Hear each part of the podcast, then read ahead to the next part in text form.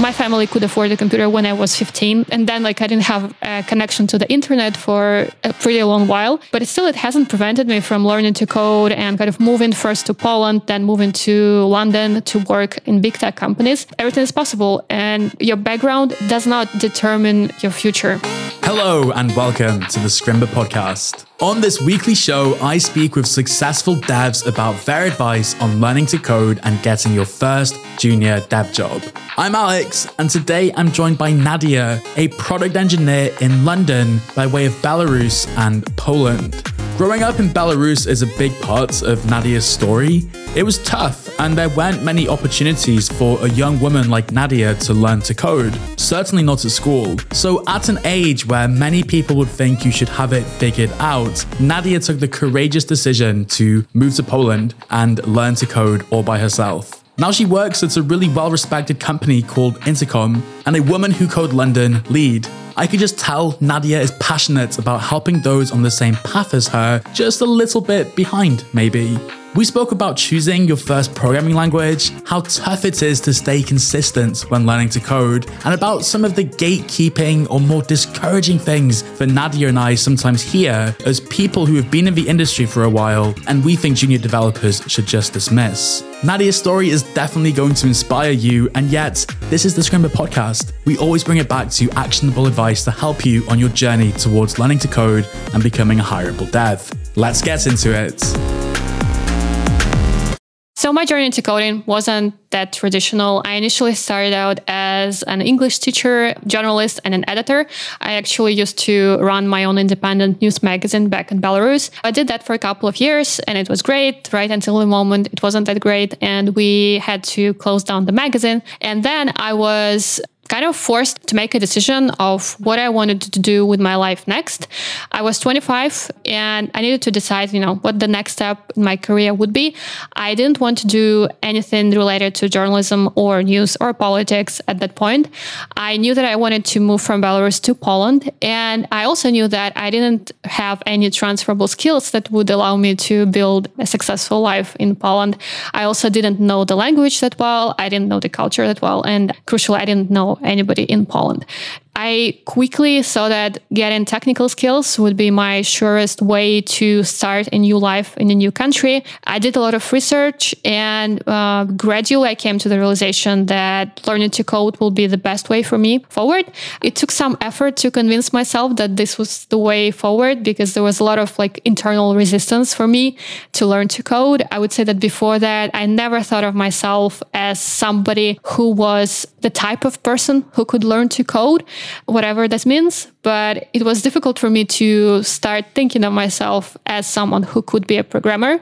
And, you know, in every story, there is always a villain. For me, in this case, there was just one villain. There was my internal resistance to this change. But eventually, drip by drip, I conquered this resistance and I started to learn to code. And I did the self learning thing. I didn't go to a bootcamp or college or a course. I taught myself to code. It took me nine months. So in nine months, I went from zero technical skills to getting a job as a software engineer in Poland. And I moved there. And that was the start of my career.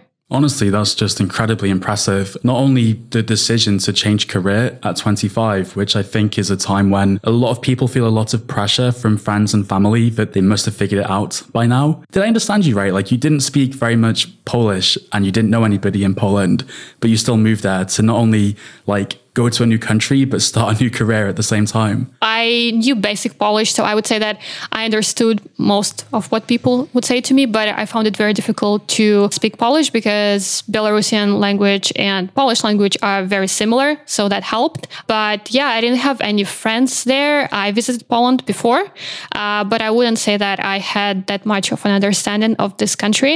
So it was challenging to move, uh, but to be fair, I would say that I had a pretty easy process of integrating into Polish society. I didn't have like a huge cultural shock when I moved, but still it was intense because I had to, you know, apply for permanent residency, go to government offices without speaking. Uh, my Polish wasn't that great. I had to find an apartment again by calling people and talking to them in Polish.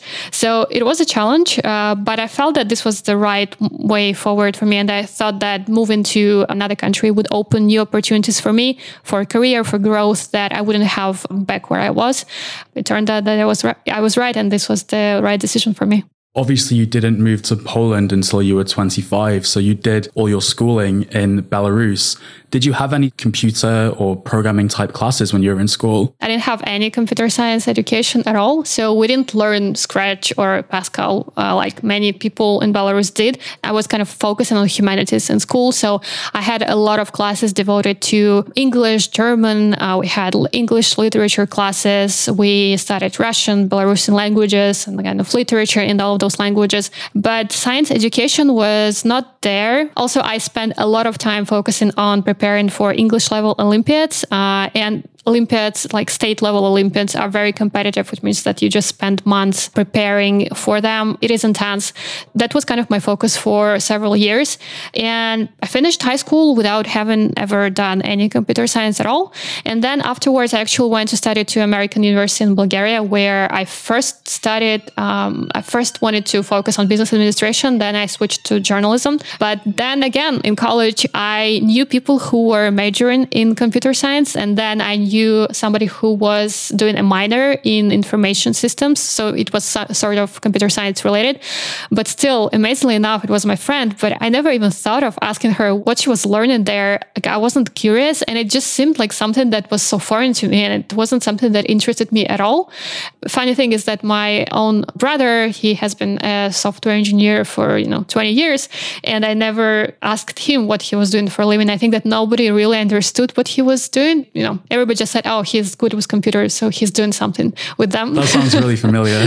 so yeah, no context whatsoever. It kind of seemed like a very foreign wor- world to me, and I think that right now you know, I live in London, I work in tech, and it's sort of easy to be kind of judgmental of myself and be like, oh my God, how could you have been so ignorant? And why didn't you start like learning all of this earlier?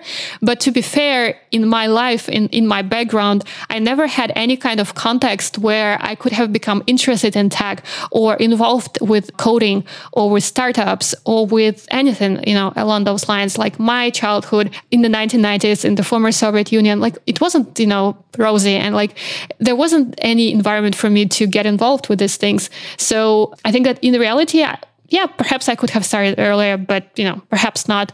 So I think that the point of me kind of sharing this is that I wanted to show to people that even if they grow up in environments that have nothing connected to tech, maybe their family couldn't afford a computer. Like my family could afford a computer when I was 15 and it was in 2006. And then like I didn't have a connection to the internet for a pretty long while. But still, it hasn't prevented me from learning to code and kind of moving first to Poland, then moving to London to work in big tech companies. So everything is possible. And your background does not determine your future, I would say. By the way, what made you make the decision to go the self taught route instead of going back to school, for example, or doing a coding bootcamp? For going back to school, I think that I didn't want to spend four years doing that. I kind of wanted to move to Poland quicker, and I was looking for a quicker way to get a new profession. I considered going to a bootcamp, and this is something that I researched back then. I wanted to study Ruby on Rails, so I was looking for Ruby on Rails bootcamps in Europe.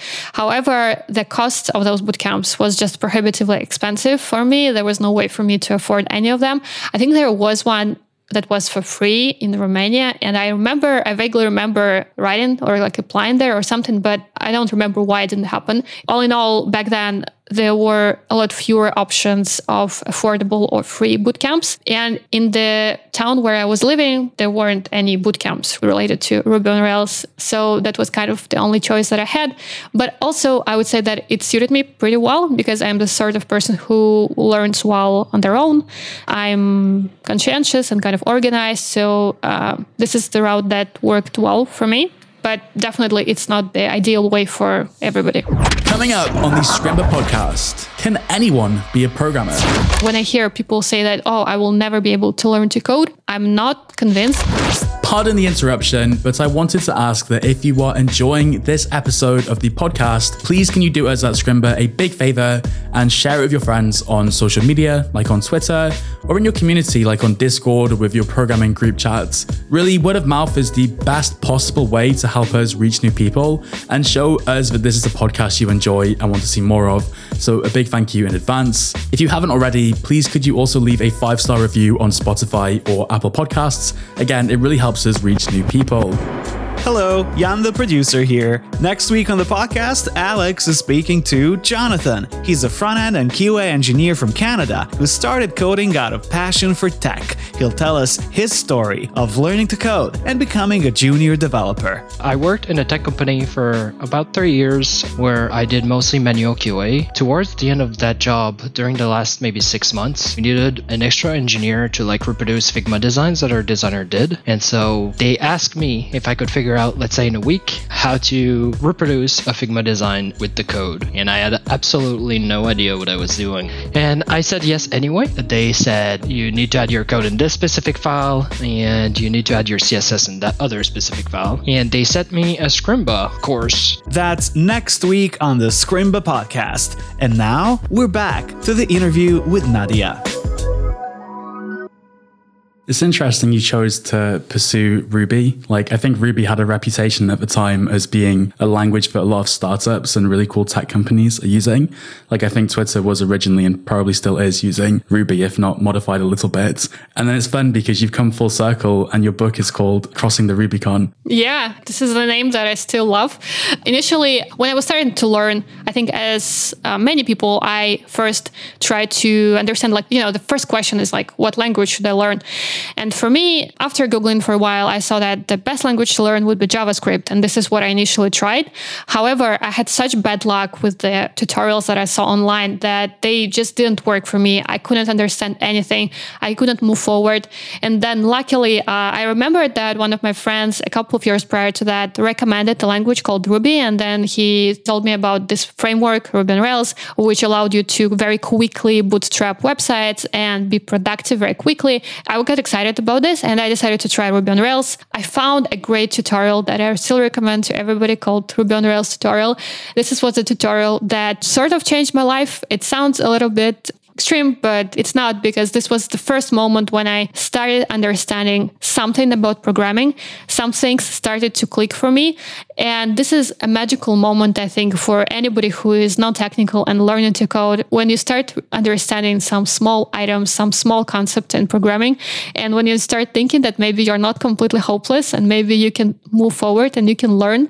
This is what happened for me with uh, Ruby on Rails. And I kind of gradually, I fell in love with the framework and with the language language and I started enjoying uh, using it and working in it. And then as time went on, I learned more and more about the language and kind of the ecosystem. And I came to enjoy a lot of features of the language and the community around it. And despite people telling me that Ruby and Ruby on Rails uh, is dead, and people still ask me, you know, why do you use this language? I've been able to start building a career, at least using this language, and haven't had any trouble finding new jobs in it. And yeah, I've just built feeling pretty blessed to be able to use this beautiful language in my day to day work. But with this recent job, I've kind of transitioned into being full stack engineer. So I also write front end code as well. So yeah, that's been my journey with the languages. Do you remember like what year roughly you were taking that course and learning Ruby? It was 2017. So Scrimba didn't quite exist then. So you might have turned out to be a JavaScript developer in another world. Yeah, this is kind of what's interesting about this is how much influence some things can have on you. For instance, like if you find a tutorial that really clicks with you, this might determine the direction of your professional future in a way. And on the contrary, I've heard of people who choose a language that doesn't click for them. And very often it is Java for some reason. And they start with a tutorial or a book or something or a course that just doesn't make sense for them. And they become so disappointed and they lose hope. And I've heard like people saying that, you know, programming is not for me. I just don't get this at all. And they give up and they never pursue this career. And I think that this is what what is so sad that some people give up, but I kind of help a lot of people who are learning to code. And I always try to tell them that you just need to keep looking for a tutorial or a course or a teacher who will help you understand the stuff because this by this I mean web development. It is difficult, but it's not rocket science. You should be able to understand it. If you don't get something, it's just because you haven't had it explained to you in the way that clicks for you. And you just need to keep looking and kind of keep pushing. It is fascinating how developers pick their first language. Like whenever I meet somebody and their first language is Python, I always find it such a coincidence almost that they stumbled upon Python or whichever language. And then you learn there are some reasons, like maybe their friend got them into it, or, or it was just the first thing they found, or maybe they learned it at school. And meanwhile, you have people who know they want to become web developers, but haven't yet really learned enough to know that it's all about coding languages essentially. And they start wondering like, oh, what's the best coding language to learn? Like at the end of the day, the language that is going to help you build a project you actually want to build is going to be the language you're more likely to learn. And likewise, if you can find a course that resonates with you or a teacher or a community, you know, these are the most strong signals about which language to pursue and to learn if you are completely non-technical, if you have never interacted with any of this stuff, you need to find a language that has a low barrier to entry, which is easier to understand without having any sort of background. And this is why I still think that Ruby is a great language to try. And also Python is a similarly popular language for beginners. And this is, you know, why Python is typically taught to kids who are learning to code. So a language that looks like natural English that you can just sort of read and understand what's happening I think it's very helpful because I think that one thing that we don't really talk about enough is that the mental state of somebody who is learning to code is very important. It is also very fragile, I would say. And you really need to be careful about what we recommend to people who are learning to code. We need to be mindful of how scared and how clueless they might be and how much pressure they might be under. Alex, you mentioned before that, for instance, by the age of 25, usually there is the expectation that you are kind of have everything figured out. So imagine if somebody's learning to code at 30. They have this pressure, they have those responsibilities, but they still want to learn and they want to try. And we need to be careful, like what advice we give them, what kind of books we recommend to them. We need to make sure that we are empowering them and not scaring them so much. So this is why I'm kind of advocating for people to try the simplest thing they can get their head around. Once they have this confidence, they can build up from there and they can learn further. But it's so important to help people see that they can actually master this stuff first and then empower them to move forward. These days, there are so many courses, videos, books, resources, whatever. There's no shortage of information. And there's actually a really good quote, which is like, if more information was the answer, then we'd all be billionaires with perfect apps. Like, it's not as simple as just having access to the information. You need experience. And experience only comes from trying and failing, trying and failing, trying and failing a lot. And so I often think that the art of learning to code and being a good programmer is just showing up every day and being consistent, which is like, you know, really superficial advice. And people will tell you, oh, yeah, you just have to do it every day. But you just have to peel it one layer back to realize all the reasons why that is so difficult. And that's one reason why I'm such a big advocate of like, you know, setting study goals, going kind of easy on yourself because you can push yourself to do anything. But by definition, if you're pushing yourself, you can't do it every day. Like you can't can't overexert yourself every day or you'll burn out. I mean, you're a self taught developer. What was the experience like for you? It's very important to be consistent. It's very important to manage your mental state the most difficult thing about all of this wasn't uh, like the coding itself, although it was difficult, but I think that managing my own mental state was the most difficult thing.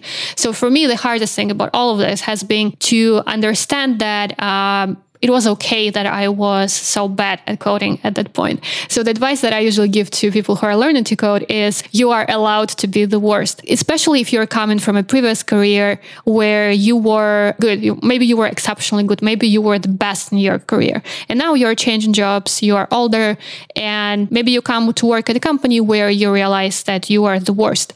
And this was what was happening to me in my first job. I saw that I was the star of English Olympiads in my country. I was like a celebrity a student. I was so good, but then I switched careers. I came to a field where I wasn't good. I was like the worst programmer in that company. This is the way I felt. And I saw that I was struggling so much. It was so difficult to just realize that it was okay and that I had the choice. I could either let go of this perfectionism and kind of being so hard on myself and allow myself to learn, or the other option would be just to quit and kind of go back to doing whatever I was doing before, like for instance, to writing or editing, to go to the stuff that felt easy and to the stuff where I was already good. And I made the decision to keep going and kind of let go of myself I can't say that I ever kind of completely let go of my nature of trying to be perfect and, you know, doing things correctly. But I think it helped me so much to just realize that I am learning. Like, this is the beginning for me if you look at children, they are learning to speak. They're just learning. They're not analyzing themselves. They're not being hard on themselves, right? If you're learning to code, you need to take this attitude of being a beginner, of being a learner, of making mistakes. It doesn't matter how old you are, you are just coming into this field, right? And you shouldn't compare yourself to people who have been in this industry for 10 years or 15 years. For me, it was weird that I was the most junior person, but also I was the oldest person in the team. And also, all of the people were, you know, they were much younger than me, but also they had spent like a decade coding. A lot of people who studied computer science in college, they also program in high school and like middle school and earlier. That was strange and it wasn't comfortable for me, but I still had to work through that and I had to become fine with it. And this is what I try to share with people who are learning to code. This is, I think, the most difficult thing, kind of managing your mental state, uh, allowing yourself to be the worst, allowing yourself to make mistakes, being consistent, and also being very grateful to people that you meet to people who teach you. Because if you get your first job when you get your first job there will be people there who will be working with you. They will be reviewing your code your you know terrible code. They will be helping you learn and improve. And you can have this attitude of being defensive and of being like how dare they say this stuff about my code and kind of taking all of it personally. But also you can take another approach and you can treat everyone you meet in this journey as a teacher. And you can just be grateful to everybody you meet and kind of treat every interaction in the industry as a way to learn and improve.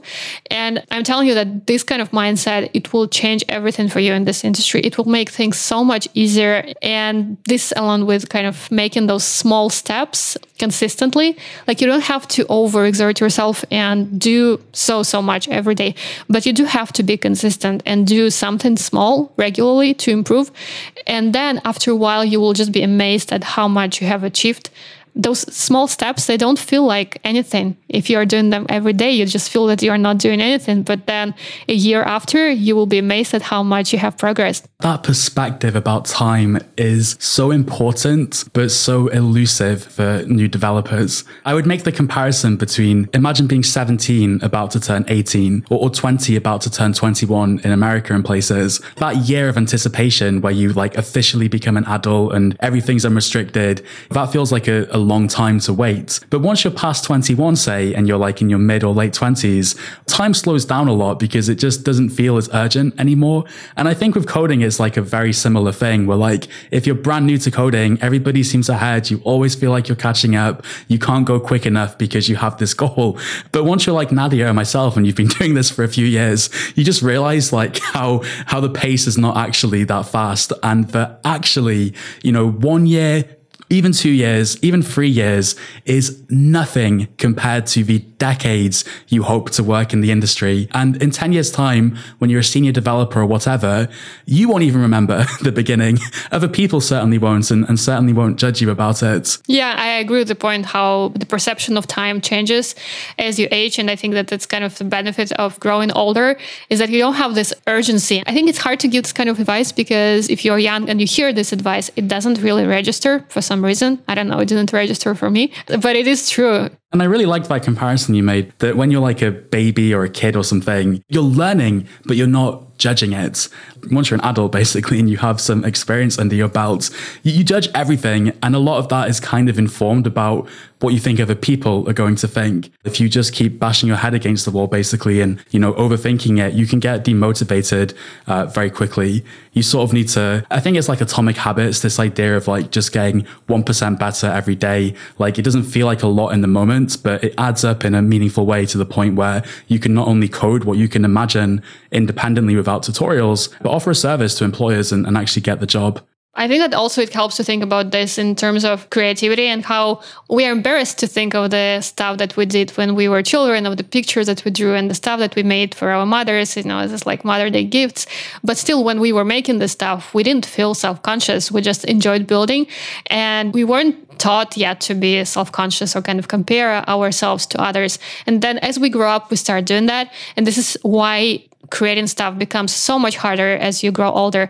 But I think that being a developer allows you to go back to this creativity a little bit. Although I think a lot of people are put off the idea of becoming developers because they don't think of this field as creative. They, you know, have this stereotype of, you know, creativity being related to kind of arts and like drawing and like playing music. But if you think of it as a pure sense of the word creativity, as in bringing something into life, then coding is actually a very creative outlet. And I think that if you treat it this way and you think of it as just a way to build something that will be used by people, software allows us to build something that will be used by millions of people. And there is kind of no limit to how many people will benefit from your creation. I think this helps so much if you just treat it as a way to express your creativity and kind of go back to this mindset of being a child who is uh, creating something from nothing and just enjoying it in the process. A lot of people falsely assume, I think, that programming is like mechanical, I guess, when actually, in the purest sense, as you say, it's very creative. I think that's a big misconception people have coming into tech. There's actually a few more that I'd love to get your take on. Another one I hear all the time is that, you know, I want to be a coder, but coding is only for math whizzes and people who like did sciences at school or got good maths grades. Where does that stereotype come from, do you think? And how true does it hold in the real world? I've heard of the stereotype. I think that I had this idea of what being a programmer was, and I think everybody has a different idea. But my kind of understanding was that you know there are people who can code and who you know do math, and then there is me. There are people who are good at math, and then there are people who are good at languages, and I was in kind of the second camp. I think that the story of a normal programmer uh, can be something like the person who starts coding very young, like at six years old. This is a person who's great at math, physics, computer science, who goes to Uh, in STEM and then studies computer science in the university. And all of this is so easy for them. They never struggle. And then their whole life revolves around coding or like building robots or writing their own programming language in the free time, which is, you know, totally chill and, you know, easy. So this kind of image, it sounds very intimidating. And I think that this is what scares people so much. Like who can fit this image? When I was starting to code, I wasn't anywhere near it. So I thought that this field wasn't for me. I found that a lot of people are actually scared of math, and math can be a little bit scary and difficult. And there is a stereotype that you have to be very gifted at math to be a programmer. I think that this stereotype comes from uh, the fact that the first programmers were mathematicians. And also, if you go to study computer science at college, you will have a lot of required math classes. Yes, there are certain programming specializations that require some knowledge of math. So things like machine learning, artificial intelligence, cryptography, game programming you will need math. However, if you're going into web development, knowing math is not a prerequisite. I have never had to use any math beyond basic arithmetics. And I cannot say that my experience is like this crazy outlier. What people I think don't understand who are outside of this world is that being a programmer and learning to code is not about math or numbers. It is about learning how to solve complex problems in efficient ways. And that's about it. So if you want to be a programmer, you need to have logical logical thinking, or you need to develop logical thinking to be successful. So you will have to analyze a complex situation with a lot of inputs, a lot of requirements, and you will need to come up with alternative solutions kind of choose the most efficient one and then implement it and kind of own the result of it. So I think that it's very important to be good at problem solving, but you don't have to be good at math. If you want to go into things like machine learning, then yes, you will need to learn math. But again, if you didn't understand math in school, it doesn't mean that you won't be able to learn it now. You will, but it's just that you will need to spend more time learning it and kind of preparing for this additionally to learning to code.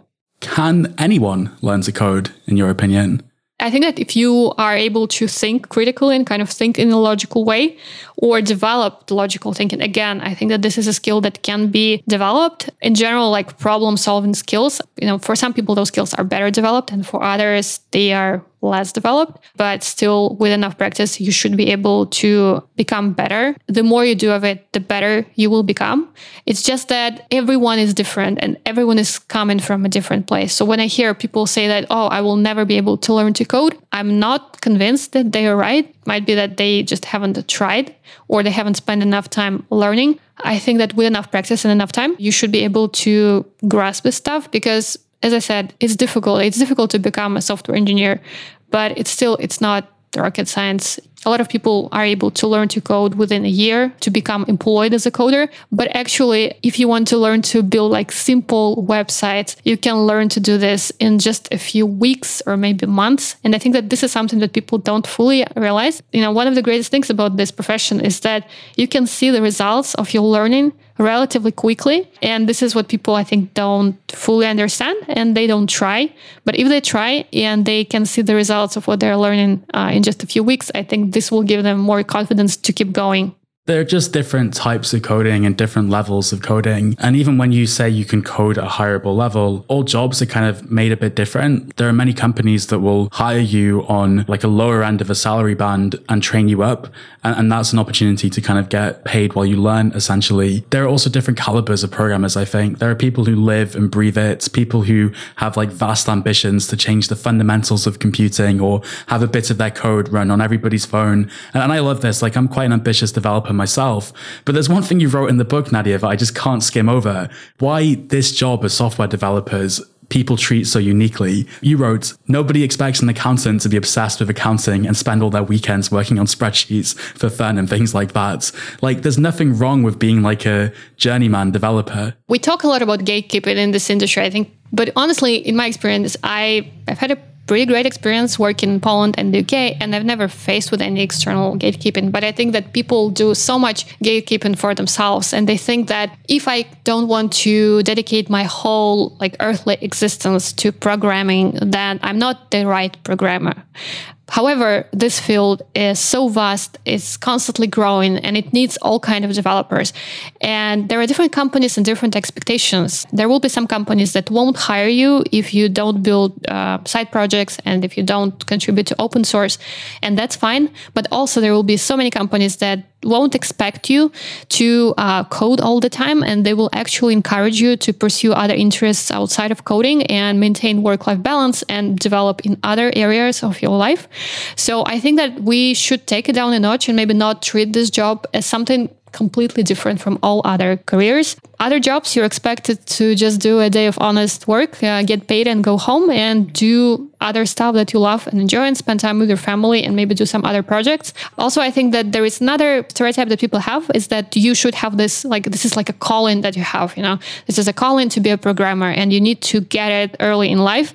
And then if you didn't get it, then that's it for you. What I've come to realize with age is that life is long and you can have several several callings along the way. So, for instance, if you're a child and you have this calling like to be a teacher or an actress, right? And then, like, does it mean that you have to be a teacher when you're 30 or 40 if you don't no longer feel like it?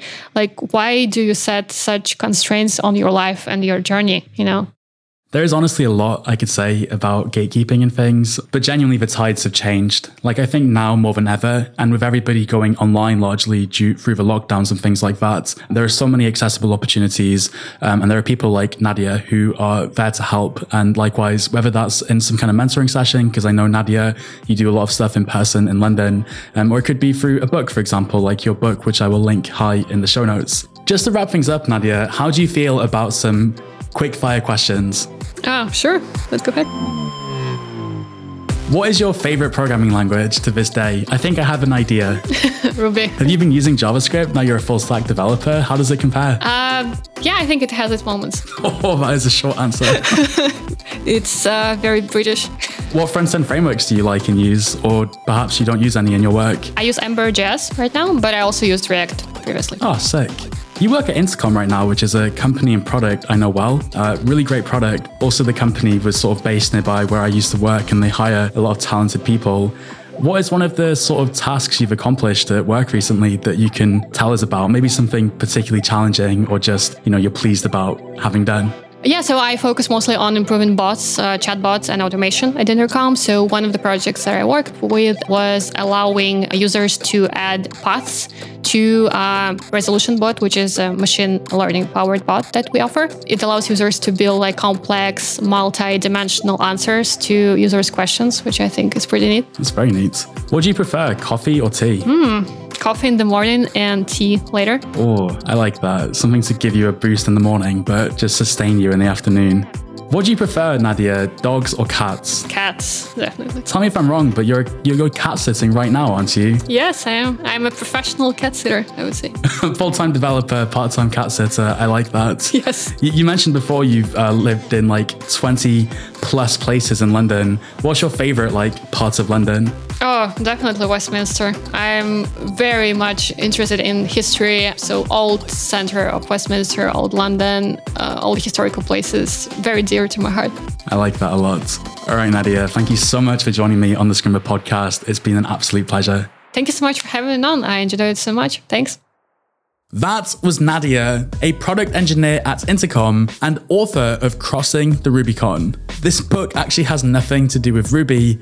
It's all about Nadia's in depth advice on learning to code and breaking into tech. Almost a continuation of this episode, so you can check it out in the show notes if you like. A big thank you, however, for listening. If you've made it this far, you might want to subscribe to this weekly pod for more helpful and uplifting episodes with recently hired juniors and industry experts like Nadia alike.